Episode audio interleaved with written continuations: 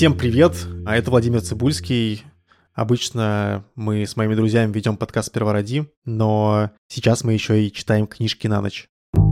У этого эпизода есть партнер. Это образовательная платформа «Нитология». В «Нитологии» есть программы для совершенно разных задач и уровней. Например, можно начать все с нуля и освоить совершенно новую профессию. А можно наоборот, углубиться в свою профессиональную сферу, освежить навыки и повысить квалификацию. У нас есть промокод «Книжки» латиницей.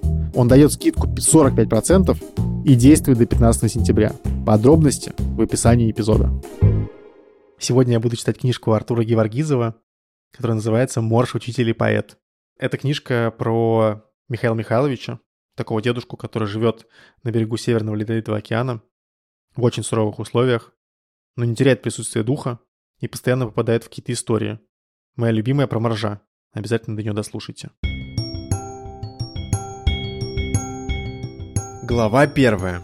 Михаил Михайлович как маленький. Михаилу Михайловичу было уже 60 лет, а он вел себя как семилетний Миша. Не специально, так получалось. Миша старался быть взрослым, даже бороду себе отрастил. Но и борода выросла какая-то непослушная, торчала в разные стороны. Миша любил сидеть у костра. Просто так. Ну, иногда он пек картошку или поджаривал хлеб – «Что же вы без дела сидите, Михаил Михайлович?» – спрашивали соседи по даче. «Покрасьте лучше забор». «Забор надо красить каждый день, чтобы дети в сад за яблоками не лазали». Дети больше всего боятся в краске испачкаться. Их мамы за это ругают. Мише надоели такие советы соседей, и он стал всем объяснять. «Я не без дела.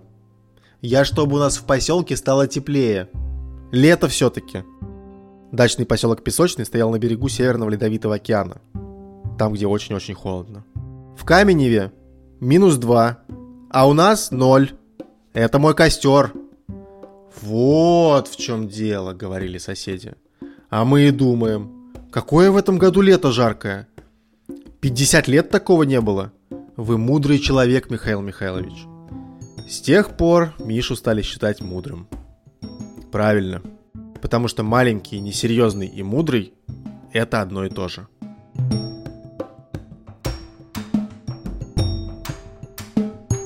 Глава вторая. Новое стихотворение. 28 августа в 2 часа ночи в Мишину теплицу забрался Снегирев. На берегу Северного Ледовитого океана холодно, поэтому яблоки растут в теплицах – Снегиреву было всего 10 лет, но он уже прославился не только в Песочном, и в Каменеве, и в Глинках. Снегирев опустошал яблоневые сады. Снегирев очень любил яблоки, даже кислые, недозрелые. В эту ночь Миша не спал. Он сидел на утепленной веранде без света, курил трубку и сочинял стихотворение. Стихотворение никак не сочинялось. Но когда Миша услышал шум в теплице и понял, что это разбойник Снегирев, вдруг сочинилось. Ночь. Мне не спится, не спится, не спится. Скрип половицы. Это в теплице. Хрустнула ветка. Что там за птица? Это, наверное, Снегирев. Миша схватил листочек и побежал в теплицу поблагодарить Снегирева потому что для поэта стихотворение важнее яблок. «Снегирев!» – закричал Миша. «Стой! Послушай!» Снегирев испугался, поперхнулся яблоком и стал кашлять. А Миша стал стучать его по спине и читать новое стихотворение. Снегирев не мог откашляться 40 минут. С тех пор Снегирев разлюбил яблоки и больше не опустошал по ночам теплицы. А соседи сказали Мише, «Михаил Михайлович, мы 8 лет не могли справиться с разбойником Снегиревым а вы справились за 40 минут. Вы великий воспитатель. Спасибо.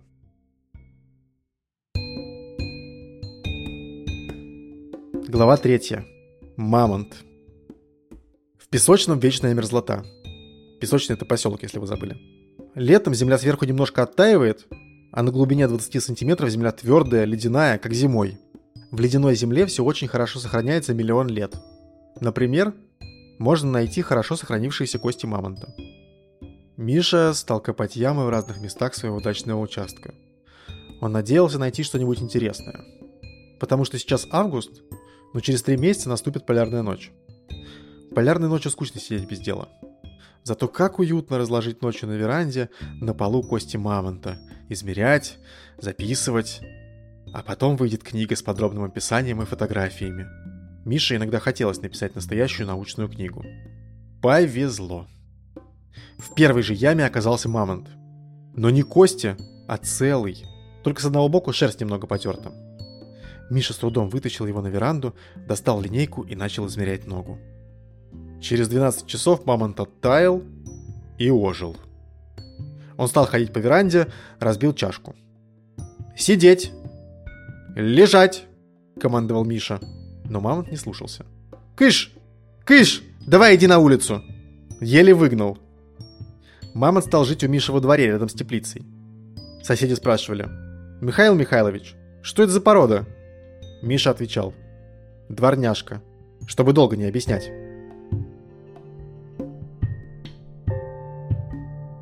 Глава 4. Медведь. Кроме мамонта, у Миши жили еще белый медведь и морж. Медведь поселился у Миши вот так. Белый медведь родился в зоопарке. Служители зоопарка назвали медвежонка Миша. Когда Миша вырос, его стали называть Михаил Михайлович. Однажды Миша, не медведь, гулял по петербургскому зоопарку. И встретил в зоопарке своего старого университетского товарища – «Михаил Михайлович!» – радостно закричал университетский товарищ. «Игорь Семенович!» – закричал в ответ Миша. Миша – не медведь. И Игорь, когда были студентами, называли друг друга по имени и отчеству, в шутку. А Михаил Михайлович – медведь. Подумал, что Игорь Семенович зовет его. Михаил Михайлович – медведь. Разогнул прутья клетки, подбежал к Игорю Семеновичу и посмотрел на него с благодарностью. С такой благодарностью, что Игорь Семенович уже не мог отправить Михаила Михайловича, медведя, обратно в клетку. «И что я с ним буду делать в однокомнатной квартире?» – спросил Игорь Семенович Мишу. «Не медведя». «Может, пусть на твоей даче живет? Она же у тебя на севере?» Так Михаил Михайлович, медведь, стал жить у Михаила Михайловича, не медведя. Соседи часто подходили к калитке, звали «Михаил Михайлович!» И когда выходил медведь, говорили «А позовите, пожалуйста, человека, мы собираем деньги на железный забор вокруг поселка. Но медведь делал вид, что не понимает. Ему было жалко денег. И забора он не любил. Глава 5. Морж. А Морж у Миши поселился так. Дом бабушки Оли стоял почти на пляже, в 30 метрах от океана. 90-летняя Оля плохо видела. Однажды она сидела у окна, пила чай и смотрела на океан.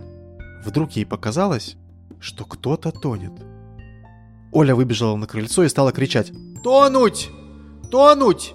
Там тонуть!» Ближе всех к месту происшествия оказался Миша. Он каждый день плавал в ледяной воде 30 секунд. Закалялся. Миша, не задумываясь, бросился спасать тонущего человека. Но тонущий человек оказался моржом. Настоящим.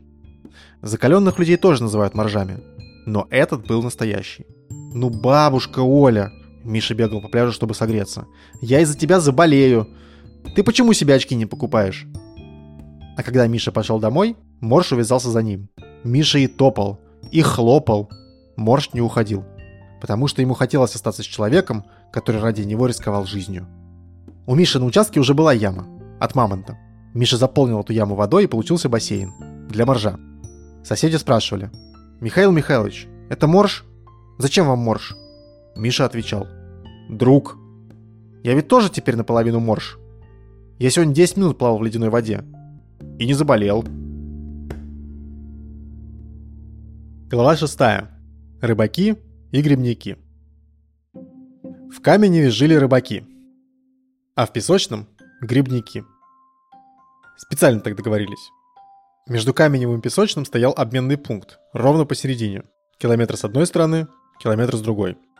В этот пункт приходили рыбаки и меняли лишнюю рыбу на грибы – а грибники – лишние грибы на рыбу.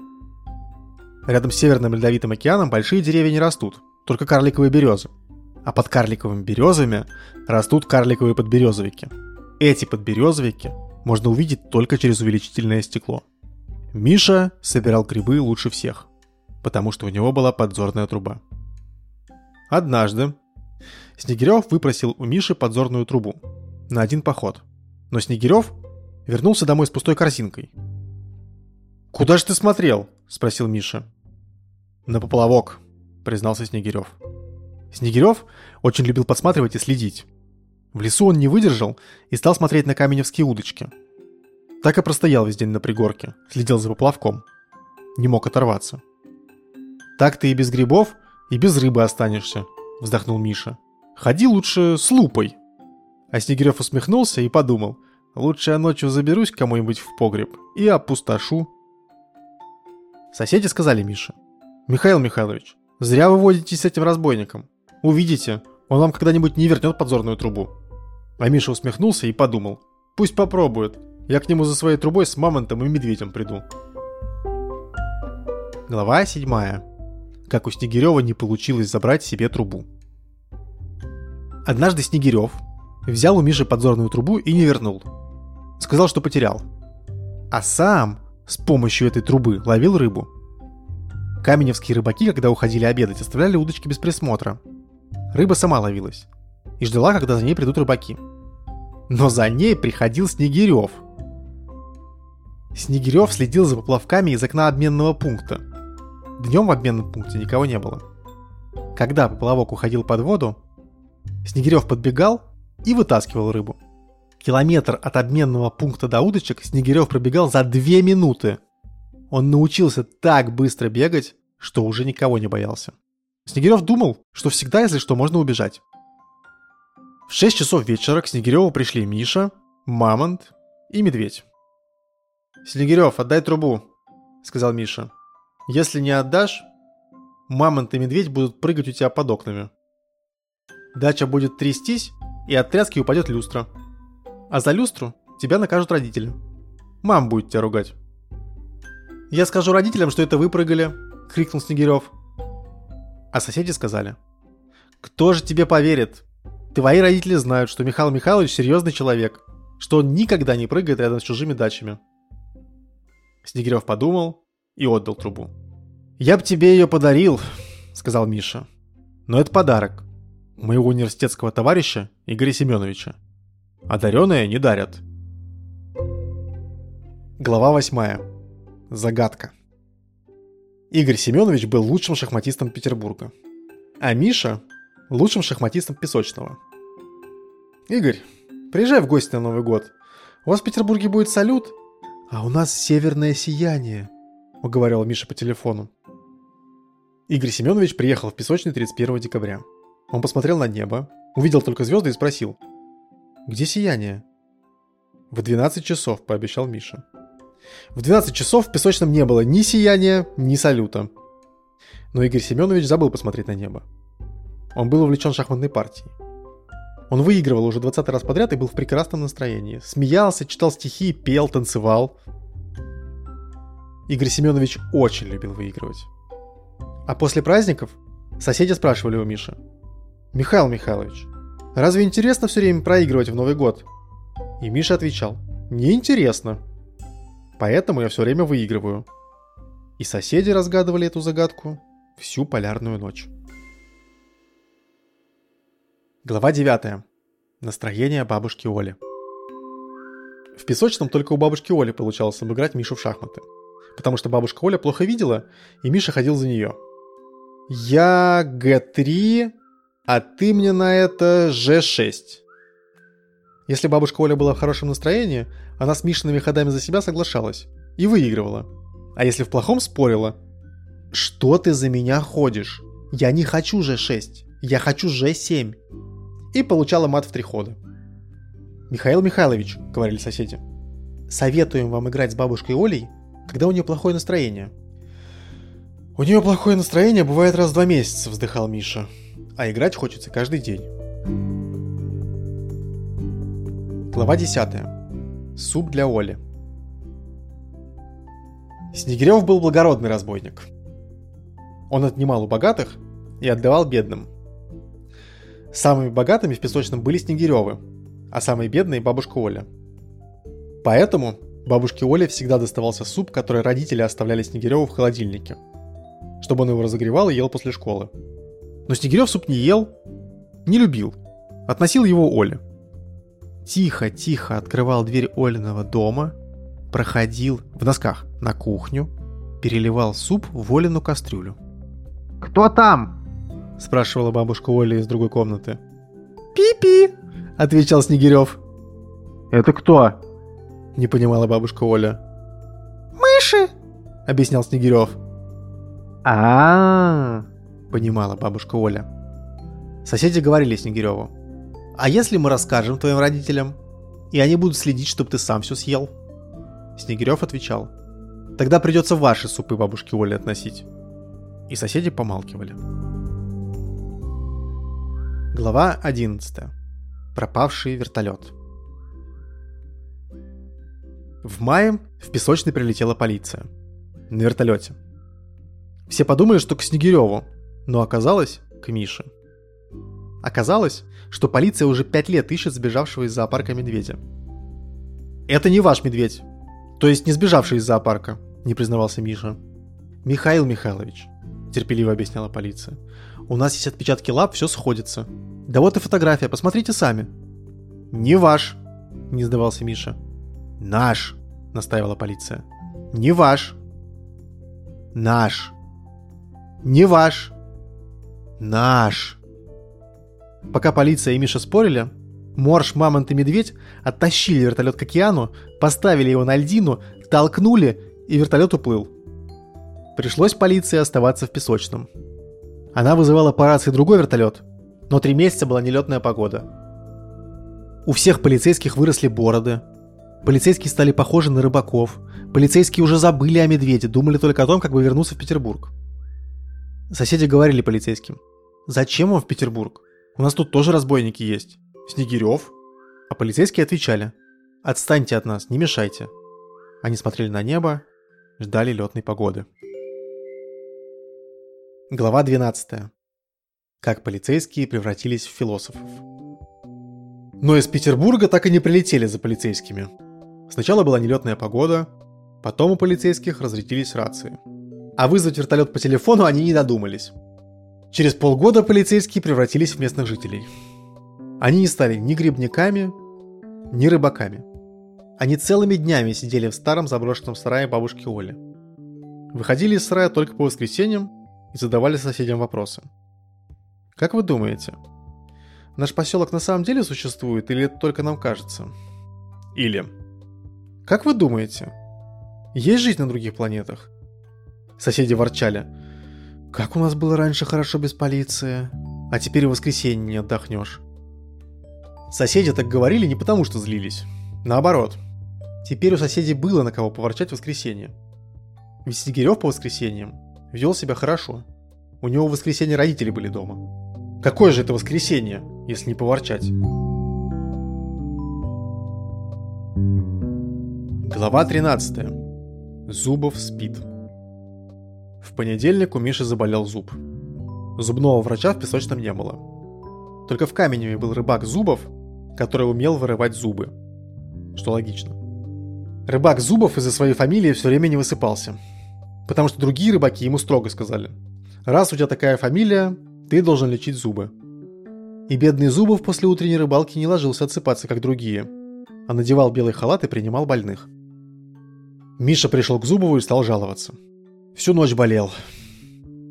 Зубов привязал к больному зубу леску, отошел на 2 метра и дернул. Он лечил старым рыбацким способом. Но из Мишиного рта выскочил карп. Миша и Зубов удивленно смотрели на карпа. «Странно», — сказал Зубов. «Ведь в Северном Ледовитом океане карпы не водятся». Потом Миша потряс головой, и карп превратился в зуб. «А-а-а», догадался Миша. «Я же всю ночь не спал, вот мне и померещилось». Зубов тоже потряс головой. Но его карп превратился в форель. «Ты дольше тряси!» – посоветовала Миша. Но Зубову ничего не помогало. Форель превратилась в треску. Потому что Зубов очень крепко спал, с открытыми глазами. Потому что он уже три года не досыпал. И Миша тихо вышел из кабинета. А Мишины соседи волновались. Они не вытерпели и позвонили Зубову. «Ну как там наш Михаил Михайлович? Как его зуб?» «Отличный улов. Сом», — сказал Зубов. Я сейчас из этого зуба буду варить уху. И соседи еще больше стали волноваться. Здесь мы с Мишей попрощаемся, то есть, извините, с Михаилом Михайловичем. Все-таки он хотя и маленький, но уже довольно взрослый. А на самом деле, у Михаила Михайловича еще было очень много приключений, просто мы их не дочитали. В книжке есть приключения, которые происходят и на Северном Ледовитом океане, тот, который мы уже знаем. Но еще есть целая серия рассказов, где Михаил Михайлович отправляется в Индию. Но поскольку всем нам уже пора спать, это мы, может быть, почитаем в другой раз.